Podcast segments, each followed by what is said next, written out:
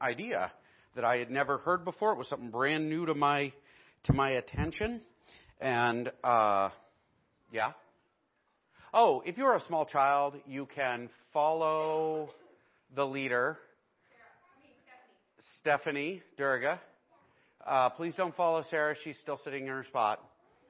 Though she would love to be surrounded by small children. Um, that eye roll, that was, oh goodness. Um, so, uh, uh, as I was researching this particular message, where'd my timer go? I got to use that too.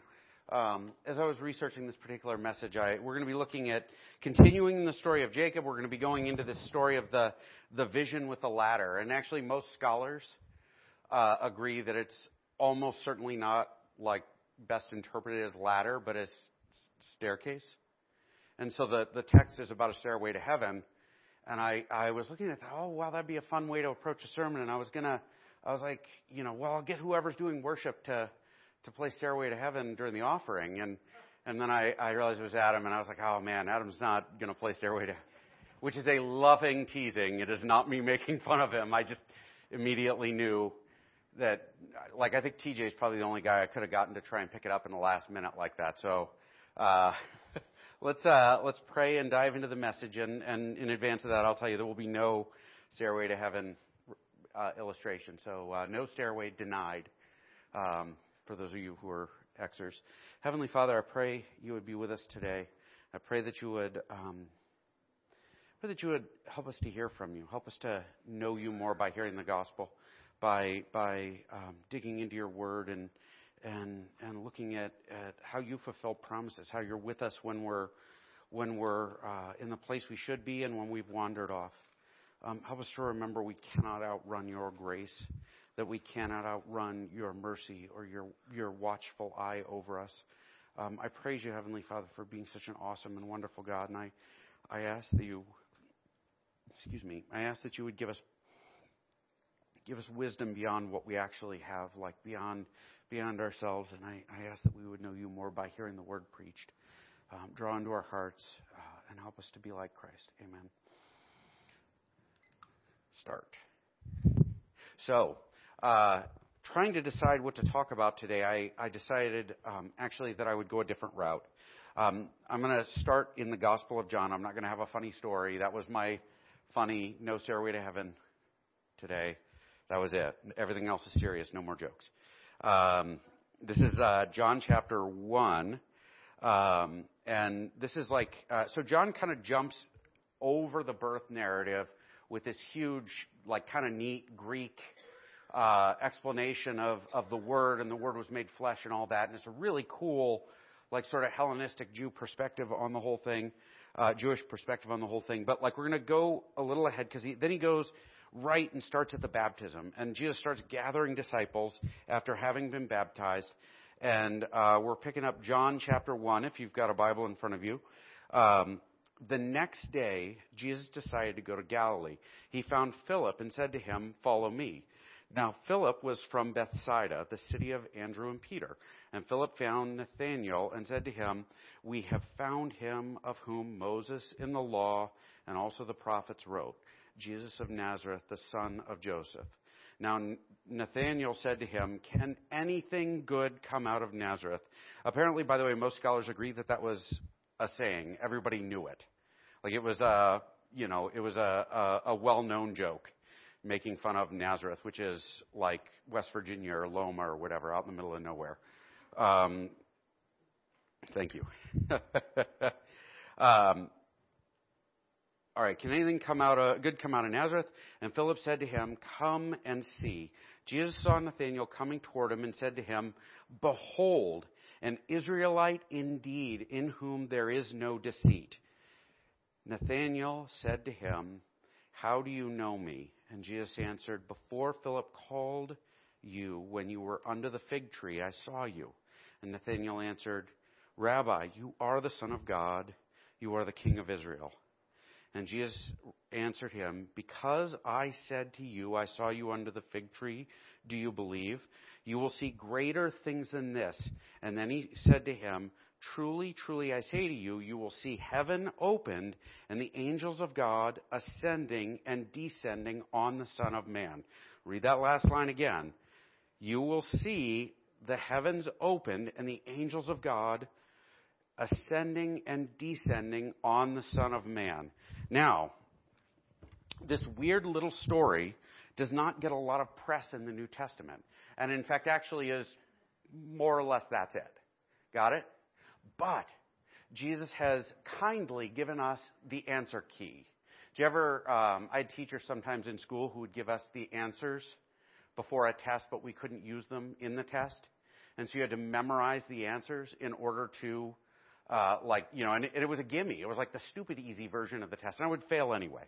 Um, and unfortunately, that's about 80% of people who read this story. So follow me here. We're going to dive in. Um, and, and I got to give you a little background. So this is uh, title of the sermon this week. We're in John, or excuse me, Genesis chapter 28. Uh, God's parting message to Jacob, uh, for Jacob heading into exile. Now, background. Uh, we've been talking about sojourners. Sojourners are anyone who lives in a place that is not their home, a foreign land. In the ancient world, they had no rights. They could not own property. All kinds of negatives. Um, but it is a recurring theme in the scriptures where all of the uh, forefathers, all of the, the patriarchs were sojourners. They all lived in a land that wasn't their own, that God promised would be theirs, but they never received. And there's a whole lot of weight to that, okay? Um, which I can't get into now. Sorry. Um, but this is an important theme, and it plays out throughout the scripture where we find people who are called by God, following God, but living somewhere that is not their home. Now, it starts with Abraham, who's told to go from Haran, leave your home in Haran, and go on over there, and I'm going to tell you where you're going to go, and you're going to sojourn there. And uh, essentially, like, like he gets a son, and he's going to be the father of great nations, and all kinds of other stuff. The whole world would be blessed through his descendant. God made all of these promises, and then Abraham hangs out for a really long time. Um, decades before he finally has one son, and then he died, having not even a grave to be buried in in the land that God promised him and not grains of sand on the beach or any of that other stuff. He had the son and God's promise. Now, after Abraham, his son Isaac, more or less follows a similar path. Um, and Isaac only has two sons, Jacob and Esau. Now, Jacob and Esau um, were born fighting. Everybody who's got more than one kid, boys, right? I'm assuming uh, well, Marla isn't in here and Jim's still awake. Did your boys fight? Uh, oh, there, there you are. Bond Millers? Did the Bond Miller boys fight? Did they fight more than they were, like, nice to each other? Probably about as much as they ate. Um, but not oatmeal. Uh, so these boys are born fighting. Esau is born first. Jacob is born second, and Jacob is given the name Heel because he's right on his brother's heel, right? And he is, like the name also sort of brings the idea that he's a liar and a manipulator. And guess what? He straight up was. Like Jacob was an overtly manipulative and dishonest man. Um, his brother Esau was not perfect by any stretch, but Jacob is the focus of our of our um, yesterday, last week's message and this week's, and, and here's the deal: he's just not the good guy.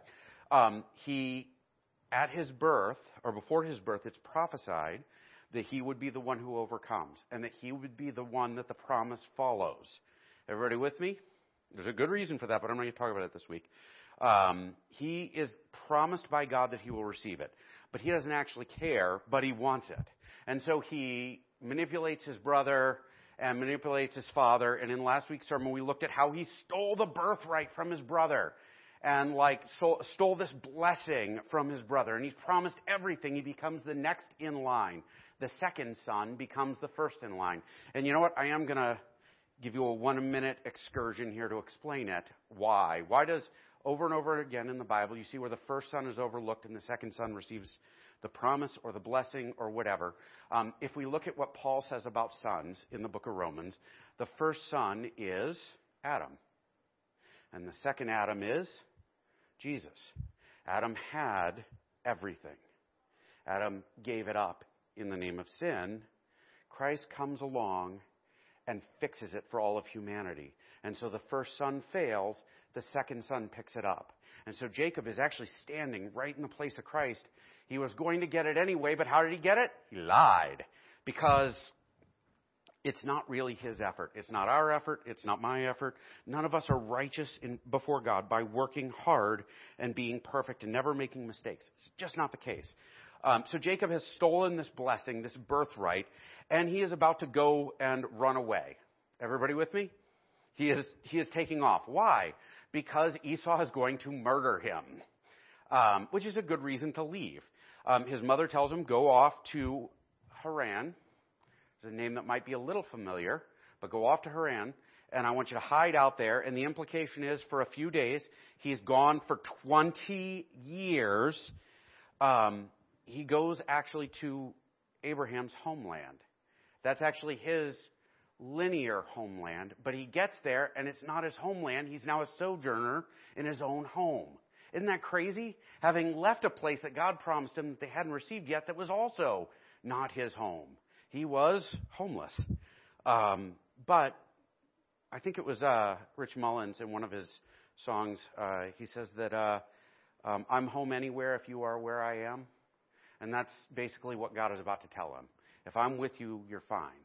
Um, so he's about to run off. We're going to pick it up in 2720. Um, oh, actually, 2720 is jumping backward. When and I missed this last week, and I want to touch on it. When Jacob lies to his father, his father thinks that he's Esau, and Esau has gone out to hunt, and he comes back really fast because he's not back. It's Jacob. And Isaac's like, Jacob, how'd you get back so fast? And he's like, oh, well, I got something right away because the Lord your God blessed me. That's a big thing, and it's easy to miss. I went right over it. The Lord your God. Not my God, not our God, your God. Why? Because Jacob doesn't care about God. Jacob cares about Jacob. Right? And Jacob is going to get what he wants. He doesn't think God's going to give him anything, so he takes it. Um, and God, you know what? Works in his stupidity. It is amazing how God will work in our stupidity. So he lies, doesn't care about blaspheming, doesn't care about like God, acknowledges it's not my God, and his character is revealed. And we're going to see more of that as this text comes out. He's off running for his life, and he's still going to be manipulating. So, 1 to 9, Isaac comes along and says, Yeah, Jacob, dude, run away. Your brother's going to murder you. But don't marry anybody from this land. Go back to Haran and marry somebody who is in our tribe. Like, I don't, I don't want you to marry here. It's important. In the middle, after that, Esau marries somebody local, de- defying his father's wishes because, um, because of a lot of reasons. Basically, it demonstrates that Esau's children were never going to be in the lineage because he didn't care what God had for him either. Isaac was not, like, did not raise great godly kids. Um, so, uh, we're going to pick up Genesis chapter 8, which I got to get to here. I did not bookmark it, so you got an extra 45 seconds while I go to the index and find out where Genesis is. Thank you for laughing at that. Remove that lower. If I if you can't hear me, I breathe into it. It makes me crazy. Uh, all right, 28, and we're going to pick up in 10. Um, now, Jacob left Beersheba and went toward Haran, and he came to a certain place and stayed there that night because the sun had set. Um, now, we're going to pause there. Jacob had left Beersheba and he went toward Haran. Now, city names are important. Everybody with me? Beersheba is the place where Isaac stopped. He was getting chased out of the land because he was too rich, and he's backing up and backing up and backing up, and he gets to Beersheba and he says, All right, they're not chasing us off. They found a well there. He says, This is spacious. This is our place where we have space and nobody's going to run us off. So he leaves from the point that his father had been run off to, and he runs further. He runs all the way back to where Abraham came from. Right? This is not a long, I mean, it's a long run. Like he actually comes into where, part of where the kingdom of Babylon is. And, uh, there's some argument that these are Babylonian, uh, tribes that he's like jumping back into. Um, not followers of Yahweh. Like they're very pagan, uh, and we'll get to that a little more in depth here. Um, and so he is returning home, but he's still a sojourner because once God gets a hold of your life, this world ain't going to have home for you. You with me? We are sojourners if we are in Christ. Our home is in eternity. Our home is in heaven. Christ is preparing a room for us there. We are passing through this world. Um, we may think that we can gather up things in this world, like things that that, that will make us happy and they'll bring us higher and higher up a stairway toward heaven, but that's not how it works. I said I wouldn't. Um, now, Jacob is going back. Um, Mesopotamia is this pagan land, and we'll get into that in a minute. All right, so 11 and 12. By the way, husbands and wives, pay very close attention to this because there's an important idea here. Um, and he came to a certain place and stayed there that night because the sun had set. Taking one of the stones of the place, he put it under his head and laid in that place to sleep. Going to pause here. People slept on the ground a lot back then. And so the idea of sleeping on something hard is like acceptable. Like it was a more common thing.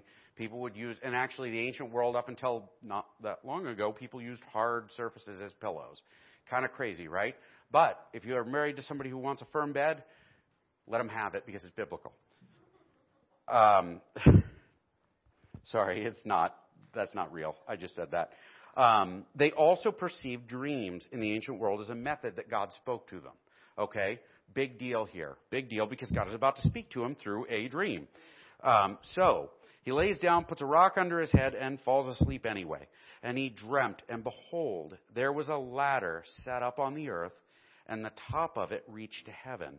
And behold, the angels of God were ascending and descending on it. And behold, the Lord stood above it and said, Now we'll get to what he said in a minute. We're going to stick with uh, uh, 11 and 12 here. Because this is actually, there's a lot here. It's kind of fun. Um, so the word there, ladder, is salam. Salam. I'm almost certainly mispronouncing it. I do not speak Hebrew. Um, but it could have multiple meanings. It could mean ladder. It could mean staircase.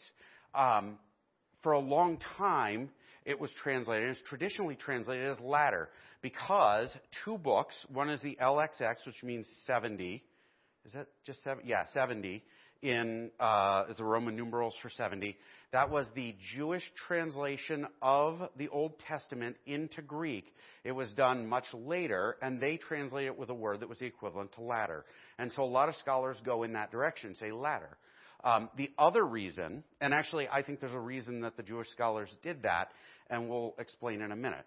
Um, the Vulgate, which was translated, it's the Bible translated into Latin by St. Jerome. It's a much later translation, and he rendered it ladder, um, probably because the LXX did, honestly. Um, but those two are guiding points for translation, and they followed it. But the reason I would argue that it's probably staircase instead of ladder is because staircase for the carries a connotation, and not a great one. Now, I'll show you some pictures. Uh, the place he's going, by the way, Haran, um, and this story has some parallels. First off, this is a ladder or staircase, we're say staircase, going up to heaven, going up to the place where God lives, and um, there are instances of this, right? Uh, anybody know what the first picture is? Tower of Babel. It's an artist rendition, not a photograph. I was going to ask Craig to get me a picture from his collection, but I didn't have time. Uh, um, what was the purpose of the Tower of Babel? We will build a tower that will reach the heavens. And so, like, that was the way they were going to go and reach up to God and make a name for themselves by forcing God to pay attention to them because they could build a tower, stairwell, all the way up to God. And God's like, yeah, you ain't doing that. Like you guys are nuts. And he scattered the, scattered the creation. This is an actual, it's called a ziggurat.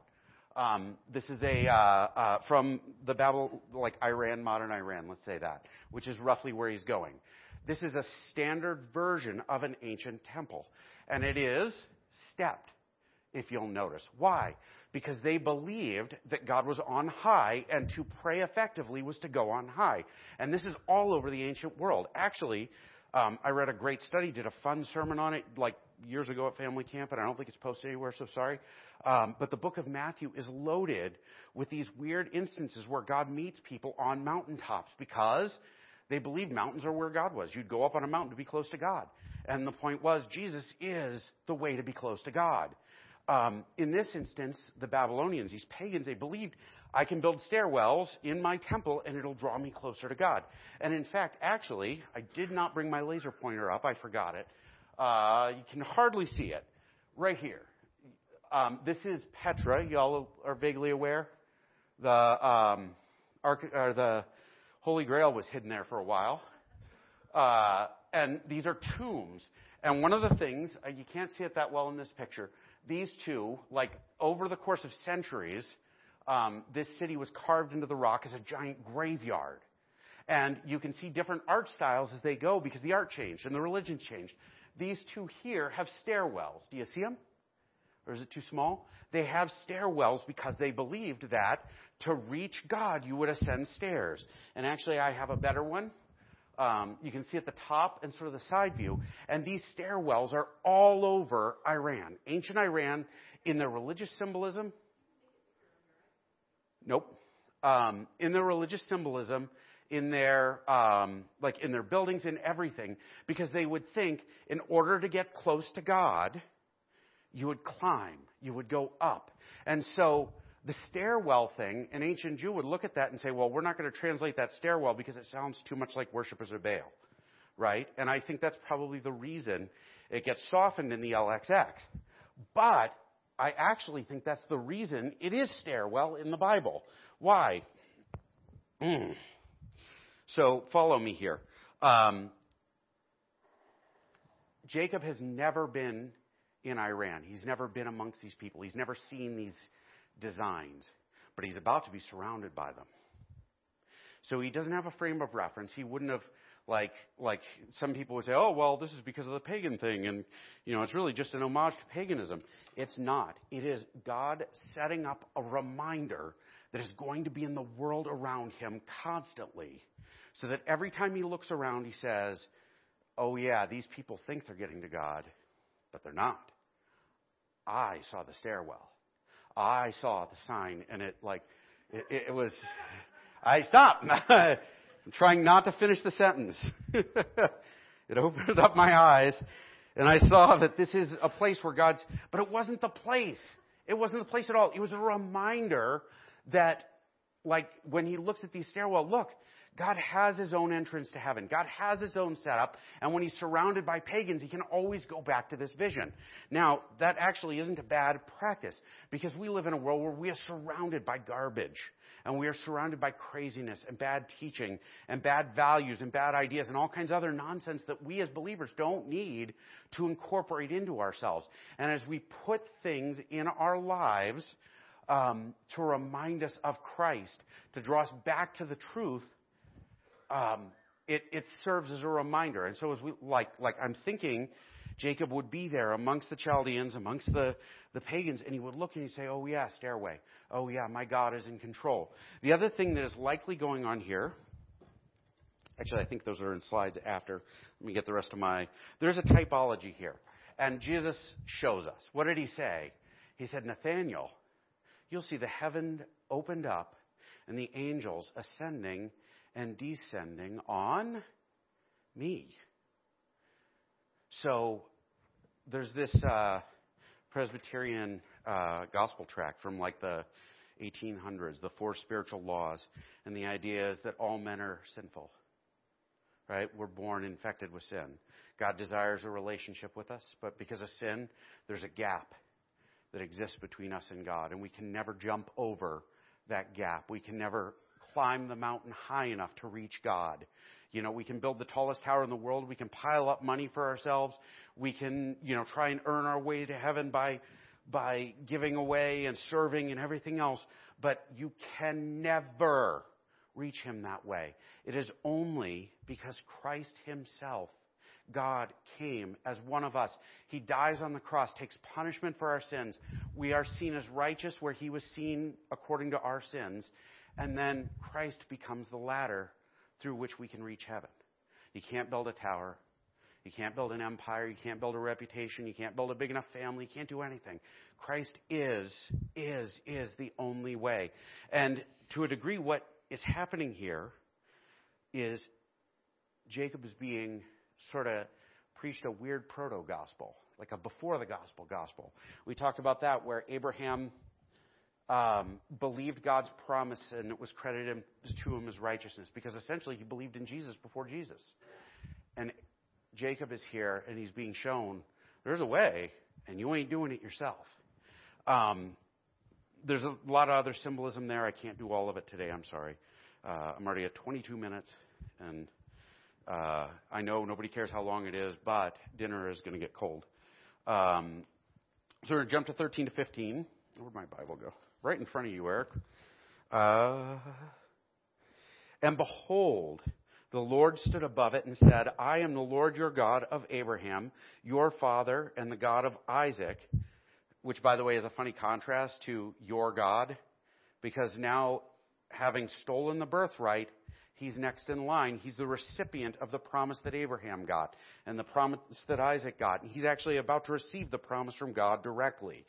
Um, no, I lost my spot. Shouldn't have talked. Um, and the God of Isaac.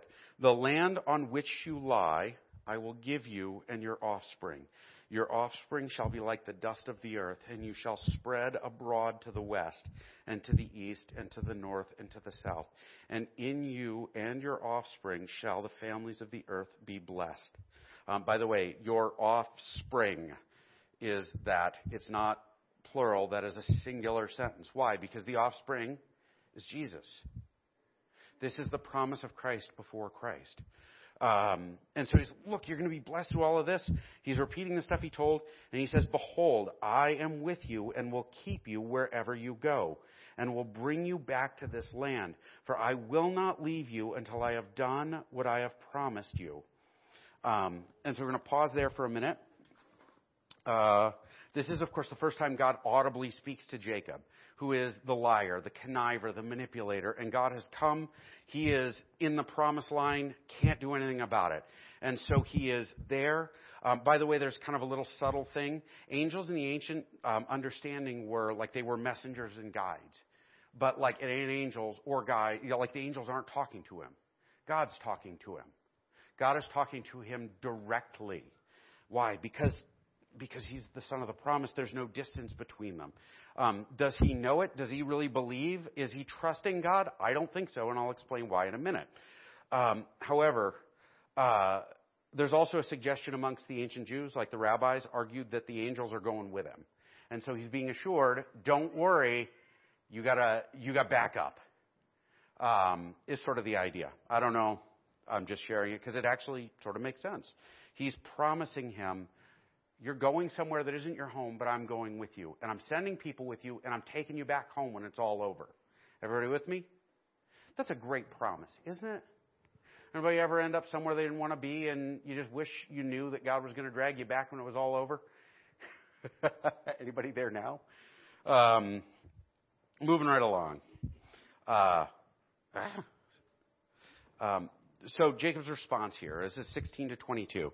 And this is funny because this is Jacob. It is who he is. He has heard God's voice. He is the son of the promise. He is in the lineage. He, he is there. Everything is clicking for him. And the dude just can't stop being himself. He can't stop getting in his own way. Um, so what he says, uh, 29 or 28:16. Sorry, I'm really together today. Um, when Jacob awoke from his sleep, he said, Surely God is in this place, and I did not know it. And he was afraid and said, How awesome is this place? This is none other than the house of God, and this is the gate to heaven. Um, first off, he didn't get it. Everybody with me? Like, God speaks to him pretty directly. He sees this vision. He just doesn't understand. And nobody understands. I'm guessing Nathaniel didn't get it at the time when Jesus told him, I'm the ladder. I'm the stairwell. You're only getting to heaven through me.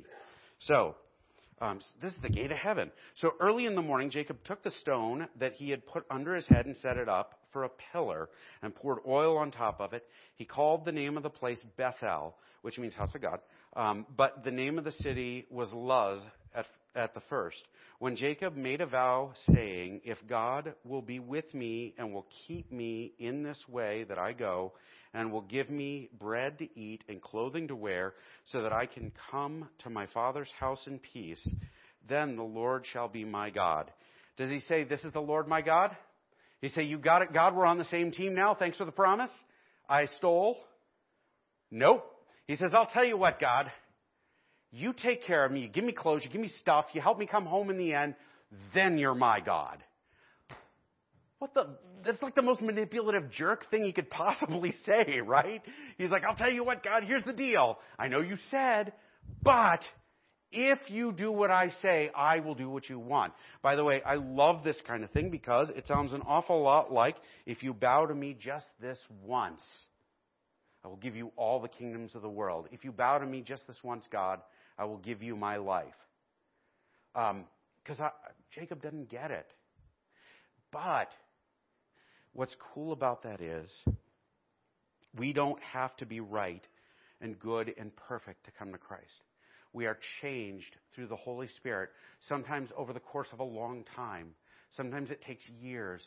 Sometimes we wake up in the morning like, like decades in and you realize, oh wow, I missed this. How could I have missed this area in my life? And you start like giving it up to the Holy Spirit and crucifying your old man. Like this is who we are and who we're called to be and Jacob is no different. And it's actually pretty great because Jacob's a good guy. He's considered a hero in the scriptures. And so if he's a hero in the scriptures, then maybe there's hope for me. Um, so, he says, God, I'll make a deal with you. Even though you promise these things to me, if you do this, then you can be my God. Until then, you're still your God. Um, and this stone, which I have set up as a pillar, shall be God's house. And of all that you give me, I will give you a full tenth. Uh, give a full tenth to you. And so he's making deals. I'll bribe you, God, and I'll do this and I'll do that. And God's like, I already just gave you everything. What are you doing?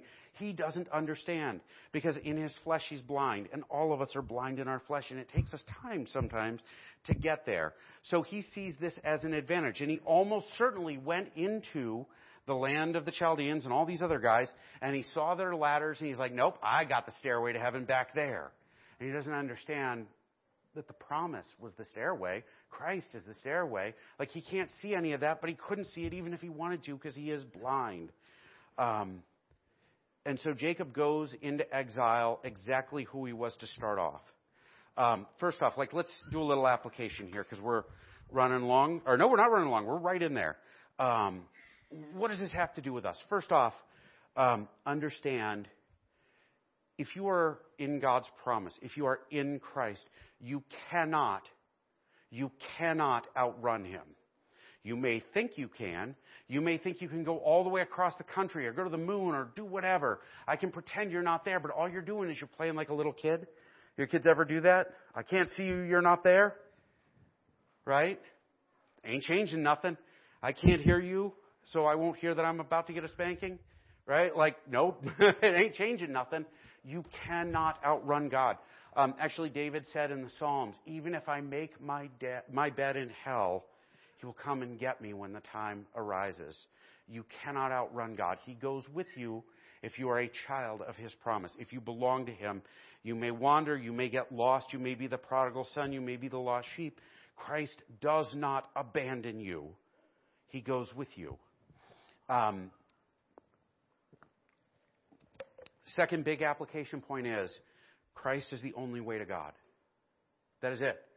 You will not you know, born in the right family, born in the right place, have the right amount of money, do the right things, make the right moves, say the right things, all of it, nothing. Nothing will get you to heaven apart from Christ, who is the only way.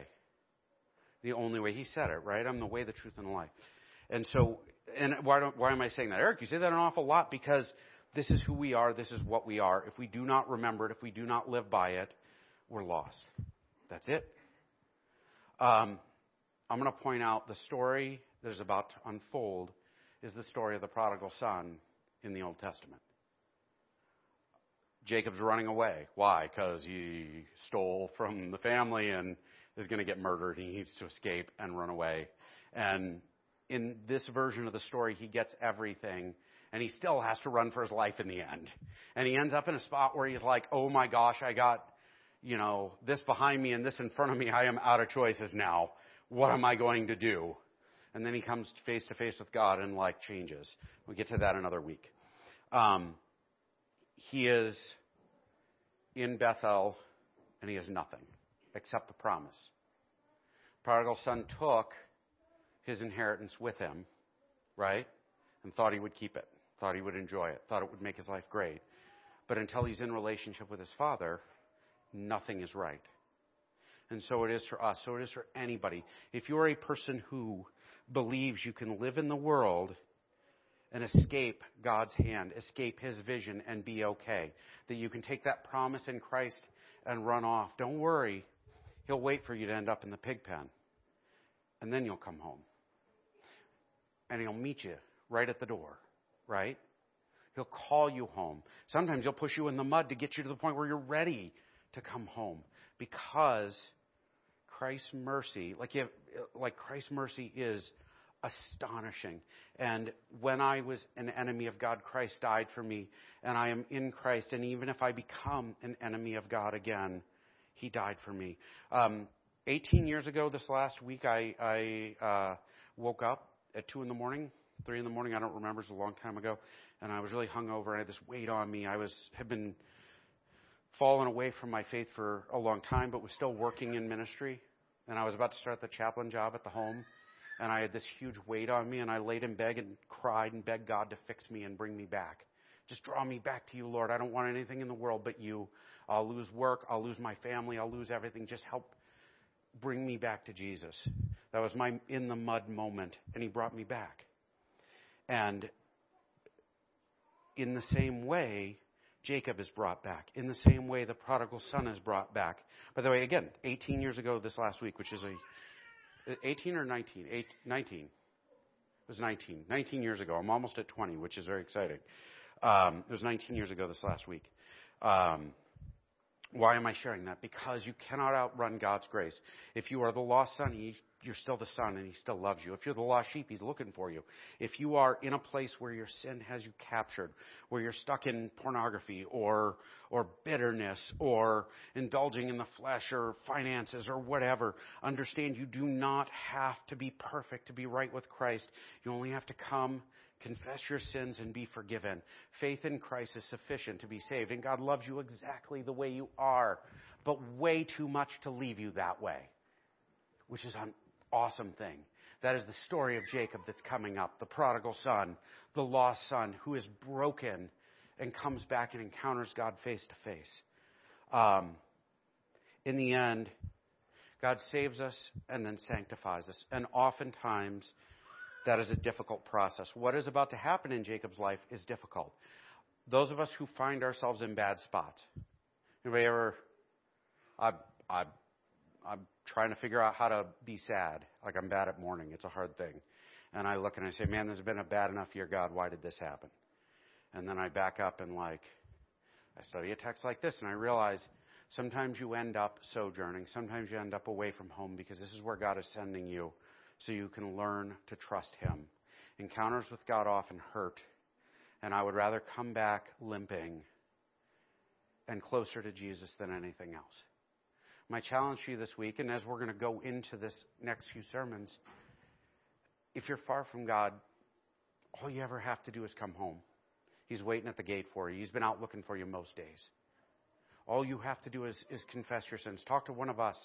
I'll, I'll walk you through it. I'll, I'll walk with you in the process of coming home. The whole thing. We're there for you.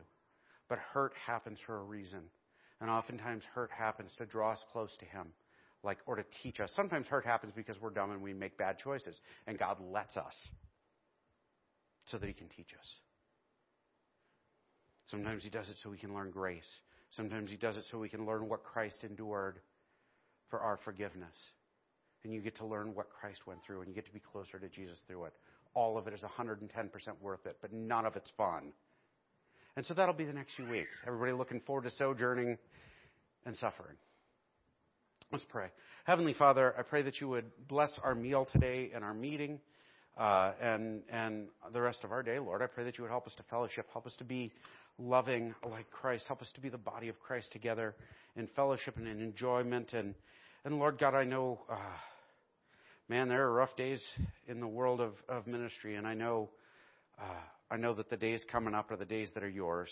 And I know that if we're walking with you, we're going where you want us to go. And I pray, Lord God, that as we do our meeting, as we pray together, as we act like the body of Christ, loving each other, serving each other, and searching for your direction, that you would give us wisdom and faith, that we don't try to make bargains to come home or to get where you're sending us, but rather that we would trust that your promises are good and true, and that we just need to walk in your way. In Christ's name, amen.